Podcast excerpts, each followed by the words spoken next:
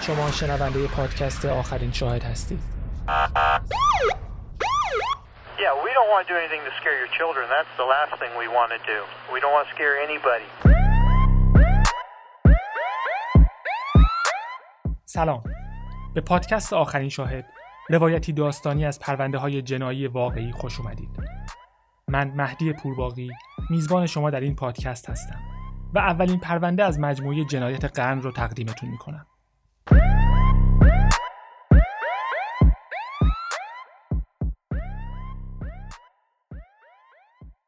این پرونده ابعاد زیادی داره که جنون و چندین فقر قتل هم جزوشه. این داستان یه خانواده است. داستان فرقه‌ای که رهبرشون بر اساس فلسفه شخصیش تشکیل داده بود. با وصله و پینه کردن ایده های مختلف از مسیحیت، ساینتولوژی، ایده های علمی تخیلی و نجات پرستی تا آهنگ های بیتلز و کتاب آین دوستیابی دیل کارنگی. این داستان دهه 1960 آمریکاست. اینکه چطور وعده آرمان شهری جنبش های حقوق مدنی و ایده ها و آرزوهای جاه طلبانه صلح و عشق هیپی ها در نهایت بین دنباله از فجایع و اتفاقات وحشتناک گرفتار شد. مرگ تدریجی دهه 60 از خیلی وقت پیش شروع شده بود.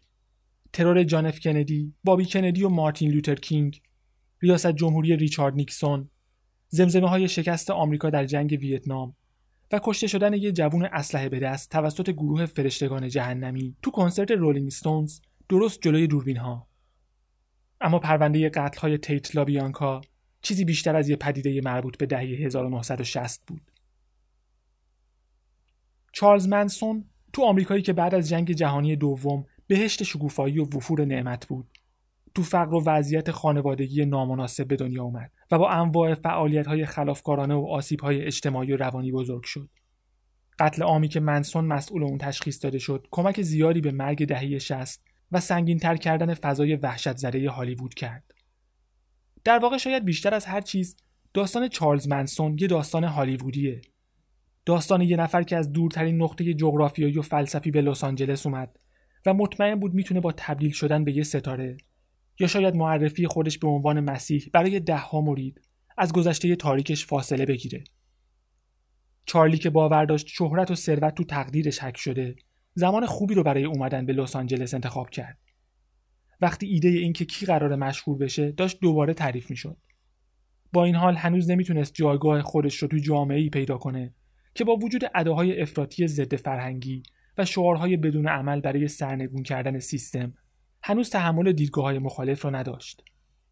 جامعه ای که هنوز توسط افراد پیر و پولدار و بچه های سلبریتی های داره می‌شد.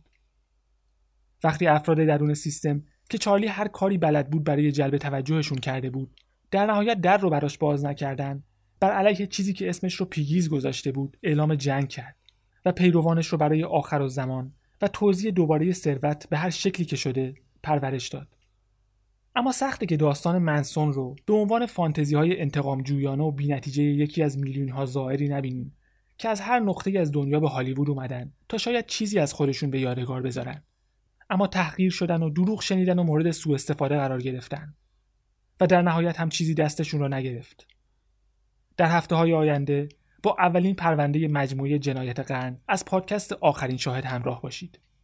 با یکی از وحشتناکترین هیجان انگیزترین و مشهورترین اتفاقات قرن گذشته. شنبه 16 فروردین ساعت 8 شب.